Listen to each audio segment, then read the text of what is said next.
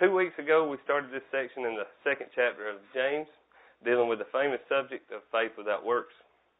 This is one of my favorite passages in Scripture because it deals directly with the very definition of true faith. And the proper understanding, it will yield the most beautiful picture of salvation.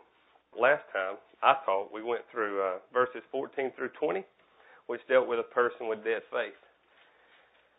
A person that would make a claim of believing knowledge but not have any evidence that the belief was real. We talked about how true saving faith was not just faith, not just a belief or faith alone that Yahweh or Yeshua existed. You can't just believe that they're there. Sure, we have to believe that Yahweh is the creator of the universe. There's no doubt about that. We must believe He's the creator of the universe and He's the ultimate source of the world, the one true Father of lights that gives all good things. And we also have to believe in His Son, we must believe that his son was sent as the Savior of the world. All those will be saved. That Yeshua was the unblemished lamb that was sacrificed for the sins of many people. And that he was blameless. We must believe these things. We must truly believe all of this in order to have salvation. That's the kind of faith a man must produce in order to have salvation. However, this faith should never be alone. The belief is always accompanied by evidence or actions or by what we would call works. Because mere faith without works is dead. James gives us an example of how dead faith is like someone telling someone else to go and go in peace, be warm, be fed, but you're not ever giving that person what it takes to do that with. Dead faith is nothing more than empty words. James refers to the example of the demons he says, You believe that Yahweh's one, the Shema. You can quote the Shema. You believe that. You do well. He said, But so do the demons. The demons believe it also. They've got one up on you because they don't only believe it, they actually have works. They shudder. And basically, his point is their works are greater than yours. You say you believe the Shema, and yet you don't do anything about it. You're not even fearful of Yahweh. But the demons, they say they believe in the one true mighty one also, and they shudder at the very idea that he's going to judge them one day. So that's a brief review of what we've been studying, and to, you know, just to remind you, to remind you of the context as we move on to the, in this week in chapter two, we're going to go through verses 20 through 26. So let's read those. James chapter 2, verses 20 through 26 says this. It says, Foolish man, are you willing to learn that faith without works is useless? Wasn't Abraham our father justified by works when he offered Isaac? his son on the altar. You see that faith was active together with his works, and by works faith was perfected. So the scripture was fulfilled that said Abraham believed the Almighty, and it was credited to him for righteousness, and he was called Elohim's friend. You see that a, that a man is justified by works and not by faith alone. And in the same way, wasn't Rahab the prostitute also justified by works when she received the messengers and sent them out by a different route? For just as the body without the spirit is dead, so also faith without works is dead. Now, James is so concerned about dead faith that he writes this whole epistle about it. Throughout this whole entire teaching, the whole epistle is to test and see if you have true saving faith. That's the idea here. He's so concerned with it, he kind of makes a final plea in verse 20 when he says this O foolish man, are you willing to learn? that faith without works is dead. Now we need to ask ourselves, we should ask ourselves before we study this, are we really willing to learn that faith without works is dead? Are we willing to examine ourselves and say, I have no works with what I claim? Are you willing to say that? Will you, will you, will you admit that you're wrong?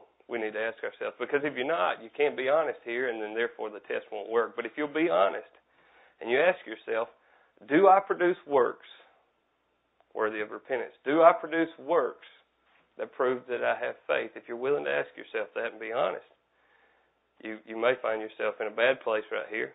Being in a bad place is not necessarily a good thing, but it's a good thing in this in this sense that you could say that you're in a bad place, or you may find yourself right where you need to be. And that's all right too, but we need to be honest when we ask ourselves, do we have works with our faith? Are we really listening? Are we really examining our lives? Are we willing to accept that our faith minus our works is useless. In other words, if we make a claim to believe in one mighty one, even even to believe in his only begotten Son, but we don't have any fruit or any works to show for it, it's useless. It's dead. Dead faith is not capable of producing action.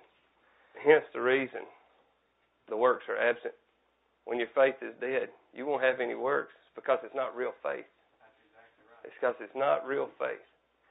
If you don't have anything to show for it, the truth is you don't have faith and you're not saved. You're lost and you're destined for a place in the lake of fire. That's where you're headed. Now, if you'll notice, James here has given the examples of someone with dead faith. He kind of told us what it looks like in verses 14 through 20, but now he's moving on in verses 21 through 26, and he's going to show us what living faith looks like. And this is a contrast here, and he's trying to show the audience the difference between dead faith and living faith. Verses 14 through 20 equal dead faith. Verses 21 through 26 equals living faith. Let's read 21 through 23 again. It says, Wasn't Abraham, our father, justified by works when he offered Isaac, his son, on the altar? You see that faith was active together with his works, and by works faith was perfected. So the scripture was fulfilled that says, Abraham believed the Almighty, and it was credited to him for righteousness. And he was called Elohim's friend. James refers to Abraham Abraham once again as our father. We know that James is a half brother of Yeshua, therefore he's a Judite. And we also know that the audience whom James is speaking to is are scattered Israelites. We learned that back in the first verse of chapter 1 when he says that he's talking to the dispersion. So these people know who Abraham is. There's no question as to who Abraham is, not for them anyway. They're scattered Israelites. James is a Judite. And they would have heard every story that could have been told about Abraham. He was their father. He was the patriarch, the father of the nations that they belonged to, and they would have studied about him from their youth. And they'd have been told stories about him. So James tells them, Wasn't Abraham our father justified by works? Now hang on a minute. Just a second. James is saying Abraham's justified by works.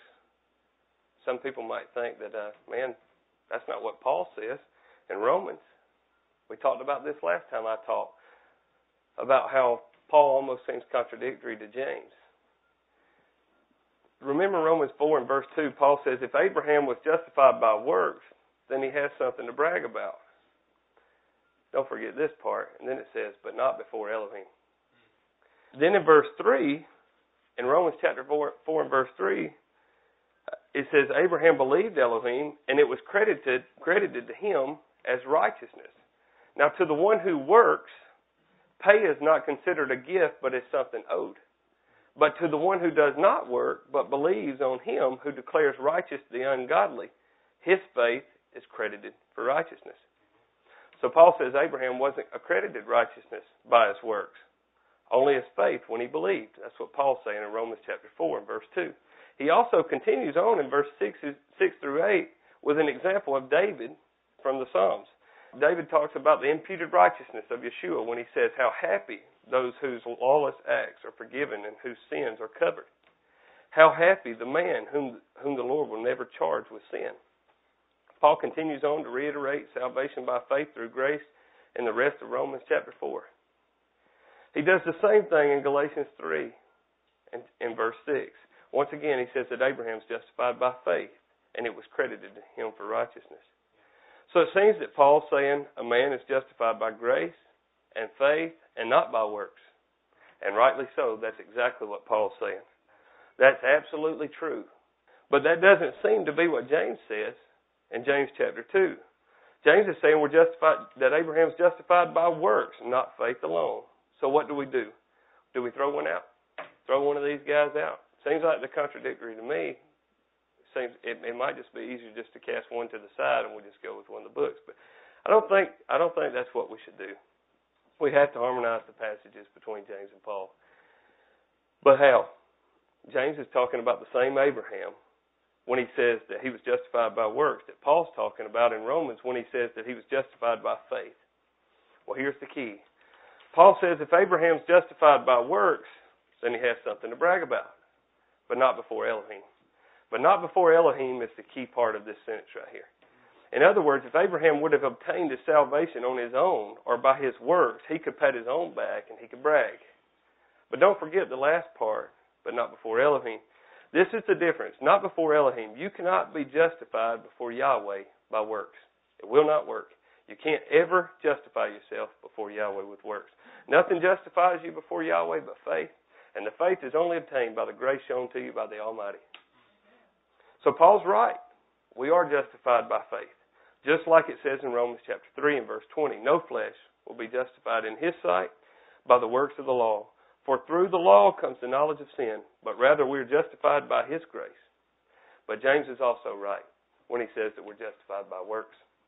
Because when grace is given to us, it enables us to believe, and then we respond in faith. And the faith is made evident by our works. I hope you see the harmony between Paul and James. I, I hope I'm making myself clear. Let me explain it one more way, and just just so that I get the picture across. The whole idea here is that we're spiritually bankrupt. We're we're bankrupt. We have we have no faith, and we and we need someone to fill our account.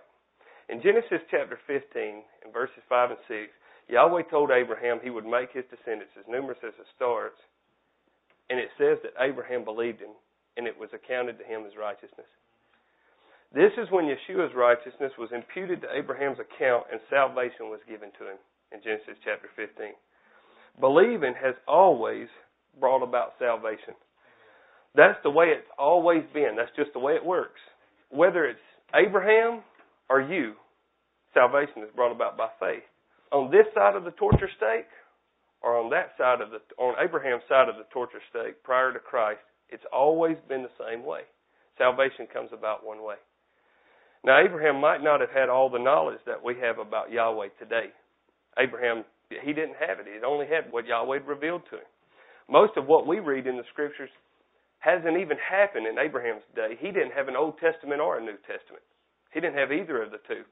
Abraham, a lot of things had not even been prophesied about in Abraham's day. But Abraham still believed all that Yahweh had revealed of himself and his son and his plan for Abraham's future offspring. And Abraham believed it and was counted to him for righteousness. So the question is, does James believe that? Does James believe that Abraham is is saved by faith? Sure he does. Look back at, at, at James chapter 2 and verse 23. He quotes the same verse that Paul quotes in Romans 4 about Abraham.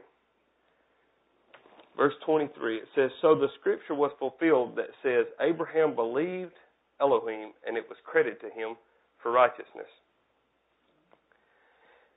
James understands what is written in Genesis 15, and the point I'm trying to make is that there's a contrast to be understood here. Paul is saying Abraham was justified before Yahweh, before Yahweh, by faith alone. And James is saying that Abraham was justified before men by works alone. Do you see the difference? The only way that you or any other person can see true faith in a believer is by their actions. That's the only way that you can ever see it. And believe me, true believers will always produce works. Always. They will always produce fruit. But the fruit of works will not justify you before the Almighty. He knows what He's instilled in you. You can't you can't fool Yahweh as if you can work your way to to produce some kind of um, physical or outside appearance that Yahweh will accept you. You can't do that. Yahweh knows what He's put in your heart, or whether or not He's not put anything in your heart. Whatever He's put in your heart, if He put something in, that will produce the works. If He's not produced anything in the in your heart, or if He's not instilled anything in your heart, there will be no works that follow. And if there are works that follow, they're by your own accord, and they're never good enough to satisfy Yahweh what He what what He demands. But James has the justification before men in mind in this epistle.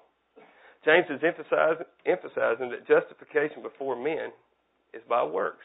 That's how we show everybody around us that we're saved. Not that we're doing it to boast. It's just because we've been made a new creature. And when we're made a new creature, we automatically produce new works. We become different. We change.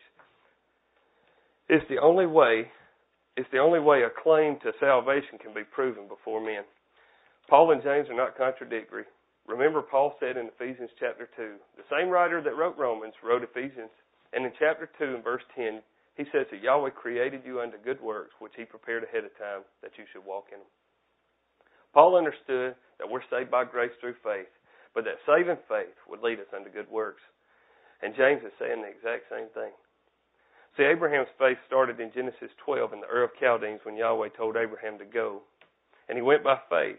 But his faith was made evidence in his works to save his lineage when he obeyed Yahweh and took Isaac up onto the mountain to, to slay him or to sacrifice him.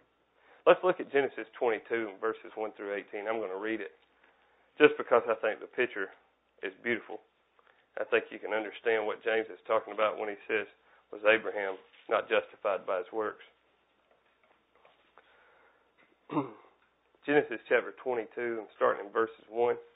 It says, After these things, Elohim tested Abraham and said to him, Abraham, here I am. He answered, Take your son, he said, your only son. He rubs it in a little bit right here. Take your son, your only son, Isaac, whom you love, go to the land of Moriah and offer him there as a burnt offering on one of the mountains I will tell you about. So early in the morning, Abraham got up, saddled his donkey, and took with him two of his young men and his son Isaac. He split wood for a burnt offering and set out to go to the place Yahweh had told him about. And on the third day, Abraham looked up and saw the place in the distance. Then Abraham said to his young to his young men, "Stay here with the donkey. The boy and I will go over there to worship. Then we'll come back to you. Catch that. Then we'll come back to you. Abraham took the wood for the burnt offering and he laid it on it on his son Isaac. In his hand he took the fire and the sacrificial knife, and two and the two of them walked together. Then Isaac spoke to his father Abraham and said, "My father." And he replied, "Here I am, my son." Isaac said, "The fire and the wood are here, but where is the lamb for the burnt offering?" I want you to really, really, really, I mean, if you had to close your eyes, picture this right here. Abraham answered, The Almighty will provide the lamb for the burnt offering, my son. Then the two of them walked on together. When they arrived at the place that Elohim had told him about, Abraham built the altar there and arranged the wood. He bound his son Isaac and placed him on the altar on top of the wood. And then Abraham reached out and took the knife to slaughter his son. But the angel of Yahweh called to him from heaven, and he said, Abraham, Abraham. He says this out of emphasis, or either because Abraham's a man and every man needs to be told things twice. But he says, Abraham, Abraham. He replied, Here I am. Then he said, Do not lay a hand on the boy or do anything to him. For now I know that you fear Yahweh, since you have not withheld your only son from me. Abraham looked up and saw a ram caught by its horns in the thicket. So Abraham went and took the ram and offered it as a burnt offering in the place of his son. And Abraham named that place Yahweh will provide. So today it is said, it will be provided on Yahweh's mountain. Then the angel of Yahweh called Abraham a second time from heaven, and he said, By myself I have sworn, says Yahweh, because you have done this thing and have not withheld your only son, I will indeed bless you and make your offspring as numerous as the stars in the sky and the sand of the seashore. Your offspring will will possess the gates of their enemies, and all the nations of the earth will be blessed by your offspring because you have obeyed my command. See in verses 16 and 17, it says, Because you have done this and not withheld your only son, I will bless you. Abraham's faith was made known to all who were around him when he was obedient to Yahweh. And he took Isaac up to sacrifice him. So James is right when he is just summing up in verse 22. He says, Faith faith and works were acting together, and by those works, his faith was perfected. That's because faith is never alone, and in order to show someone you believe, you have to have works. There's no other way to do it. Your faith and your acts, I mean, your faith and your works must act together. That's what it takes. So in verse 23, James says, Abraham believed Yahweh, and it was accounted to him as righteousness. Abraham's belief was accounted to him as righteousness as righteousness by Yahweh, but Abraham's actions of sacrificing Isaac was accounted to him as right as righteousness by mankind. Then at the end of verse 23 it says Abraham was Elohim's friend. Why does it say that? Because he did exactly what Yahweh asked him to do. That's why he was Elohim's friend. Remember John 15, 14, Yeshua says this. He says, You're my friends if you do what? If you do what I command you. Abraham was Yahweh's friend because of his actions, because of his works. Look at verse 24, James chapter 2 and verse 24. We'll read it. It says, You see that a man is justified by works and not by faith alone. So here James is just recapping what he said what he said in the previous three verses. Man is justified by faith to Yahweh, but his faith is made evident to other men by his works. In verse 25, it says, And in the same way, wasn't Rahab the prostitute also justified by works when she received the messengers and sent them out a different route? James has given us a second analogy here of what true faith looks like in the example of Rahab. Let's read that, that account in Joshua chapter 2. Joshua chapter 2, starting in verse 1, it says, Joshua son of Nun secretly sent two men as spies from Acacia Grove, saying, Go and scout the land, especially Jericho. So they left and they came to the house of a woman, a prostitute named Rahab, and they stayed there. The king of Jericho was told, Look, some of the Israelite men have come here tonight to investigate the land. Then the king of Jericho sent word to Rahab and said, Bring out the men who came to you and entered your house, for they come to investigate the entire land. But the woman had taken the two men and hidden them. So she said, Yes, the men did come to me, but I didn't know where they were from. At nightfall, when the gate was about to close, the men went out, and I don't know where they were going. Chase after them quickly, and you can catch up with them. But she had taken them up to the roof and hidden them amongst the stalks of flax that she had arranged in the roof. The men pursued them along the road to the fords of the Jordan, and as soon as they left to pursue them, the gate was shut. Before the men fell asleep, she went up on the roof and said to them, Listen to this, guys. I know that Yahweh has given you this land, and that dread of you has fallen on us, and everyone who lives in the land is panicking because of you.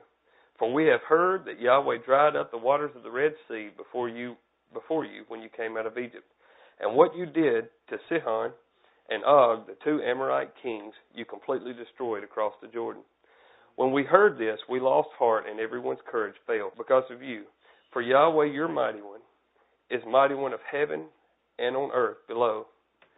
Now please swear to me by Yahweh that you will also show kindness to my family because I show kindness to you. Give me a sure sign that you will spare the lives of my father, mother, brothers, sisters, and all who belong to them, and save us from death. The men answered her, We will give our lives for you if you don't report our mission. We will show kindness and faithfulness to you when Yahweh gives us the land. Notice what she says right here. I know that Yahweh has given you this land and the, dread of you has fallen on us.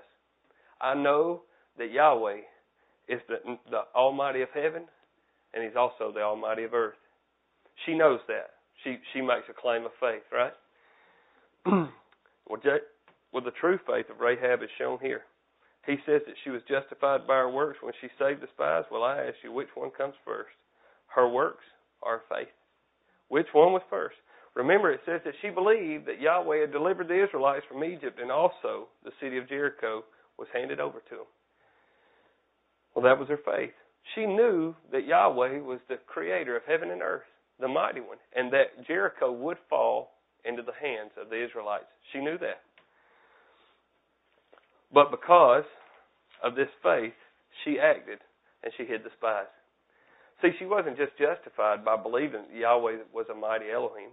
She was saved from his wrath when she made an alliance with the spies. Her obedience to her faith, her works behind what she believed, saved her very life. So again, it's the same idea as the example of Abraham. This woman Rahab believed. She had faith about the truth of Yahweh and it was accounted to her as righteousness. But her belief was shown true by her actions to save the lives of the spies. All right, look at verse 26. It says, For just as the body without the spirit is dead, so also faith without works is dead. James concludes his thoughts here and gives us another analogy. He compares faith to the human body. And I think it's a great illustration. It reminds me of something Matthew told me a long time ago. He said that you can't expect a spiritual response from a, from a dead man. I think James is saying the same thing here. A body without life is a useless corpse, only to rot and stink. It needs dirt thrown over it, or it needs to be burned so that it doesn't contaminate everything that's around it, or anything that comes in contact with it. So also is faith. If it can't be made evidence by work, evident by works, what good is it? it's useless. It has no worth. Someone can say that they have faith, but unless they have proof by works, their words are useless, like a lifeless corpse. John Calvin said this, and I quote, Faith alone justifies, but the faith that justifies is never alone. End quote. Let me repeat that. Faith alone justifies, but the faith that justifies is never alone.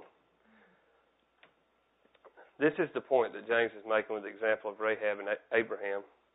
And it's the point of the epistle thus far. That faith without works is dead. A true saving faith is one that is accompanied by works.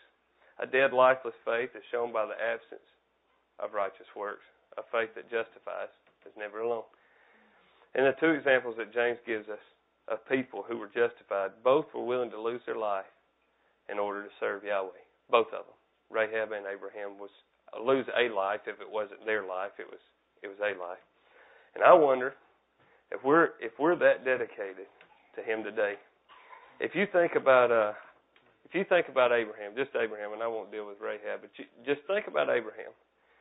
Yahweh's promised Abraham a seed. Okay?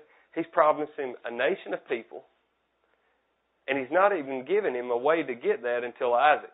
Okay, Abraham's old; he's 100 years old. Sarah's in her 90s when when Isaac's born. Shouldn't even have children, but he opened a barren womb, and he gave Abraham Isaac to Abraham and, and Sarah. I don't know how old Isaac is right now, but it's expected that he's that he's in his at least teenage years, maybe you know 15, 16, 17, 18 years old. I don't know. But he gives him to Abraham, and then one day he tells Abraham, he says, "Go and make a burnt offering to me, and I want you to sacrifice the only heir that I've given you. Take him up onto the mountain and kill him." That's what he tells him. So Abraham goes and he piles the wood on on Isaac, Isaac's back, and he makes him tote his own wood that he's going to be burned on. Well, Abraham has plenty of faith. He goes over there, and he sacrifice, and he gets ready to sacrifice Isaac, and he tells the guys that are with him, what does he tell them? Tell them? He says, "You wait here for us. We're going to go worship, and we'll come back. We'll, both of them. This is the faith of Abraham. He says, "We're coming back. We'll come back." I don't even know that Yahweh, that, that Abraham didn't think that Yahweh was going to kill Isaac. I almost think that he did think that. I think that Abraham thought that he would really have to kill Isaac, but I think that he also knew that Yahweh was the one that raised the dead. I really think that. In Hebrews chapter 11 and verse 17, it says this it says, By faith, Abraham, when he was tested, he offered up Isaac. He who had received the promises was offering up his unique son, that would be his only son, and about whom it had been said, "In Isaac your seed will be called." This is the only this is the only seed that that the nation of Israel will come forth from. It says he considered Yahweh to be able even to raise someone from the dead, from which he also got him back as an illustration. This is the faith of Abraham. He believed him so much that uh, that he was willing to take his life. And I really, really, really believe that Abraham would have took his life. I almost believe that he might have been disappointed that he didn't, so he could see him raised to death. Do we believe in Yahweh enough to give up our own life or to sacrifice one of our children to prove our love for him? I don't. I love Yahweh. I love Yahweh, but it'd be hard, hard, hard to give up one of my children. I want to say that I I have faith like that. I want to say that, man, I, I believe that I could die for Yahweh. I would give up my life. But to take one of my children's life, I don't know that my faith's that deep. I wish it was. I wish I had faith like Abraham or even like Rahab, but I'm not sure that I do. Don't be deceived, brothers and sisters, into thinking that just because you hear the truth and your mind even affirms the truth, in other words, you believe that that's enough. Don't think that that's enough. Don't be deceived in that. Be ye doers of the word, not hearers only. That's what James says. The only way we will know them is by the fruit. That's what Yeshua said. And the only way to know if someone has true saving faith is by their actions. By the way they live, by the way they act, by the way they speak, by the way they behave. Belief alone doesn't work. Even the demons believe. A true saving faith is marked by the righteous works of a transformed life. James sums up sums it all up in verse 24, he says, A man is justified by, by works and not by faith only. Because a man who is justified by Yahweh's grace, because of his faith, he will produce righteous works to be seen by men, not for his glory, but for the glory of Yahweh. Amen. James has shown us what dead faith is, and he's also shown us what living faith looks like. May Yahweh help us to practice true, saving, living, working faith. Let's stand and pray. Father Yahweh, we love you today. I'm thankful for you, Father. I'm thankful for the, the time that you've given us to, to sit here in your congregation and to fellowship with one another, to testify how, how great your your works are in our lives, Father. I pray now that, Father, you'd let us be honest with ourselves. Let us really examine our lives. Let us go back to the Scriptures. Let us look at what you've shown us to look at. And um, make sure that we're doers of your word. Father, let us not think that we're justified by our works, but Father, reassure us that we have been justified by our works. Father, instill within us the good works that you prepared ahead of time for those who love you. Father, we love you with all our heart. We're thankful for all that you've done for us, and Father, I just pray that you get us home safe. Let us live a live a week full of uh, full of fruitful works and fruitful lives. And Father, I just pray that we'd be that our that our faith would be made manifest. And Father, I pray that the people that look at us would see something different. Father, everybody that claims to be a Christian in the world should have some form of some form of fruit. And Father, if we don't have any anything, any form of fruit that's different than anybody else, then then what makes us different? What makes us holy? What sets us apart? Yahweh, Father, I pray that you'd give us a heart, a heart that loves you and a life that, that yields fruit. Father, we love you. We ask all these things in your Holy Son's name. Amen. Amen.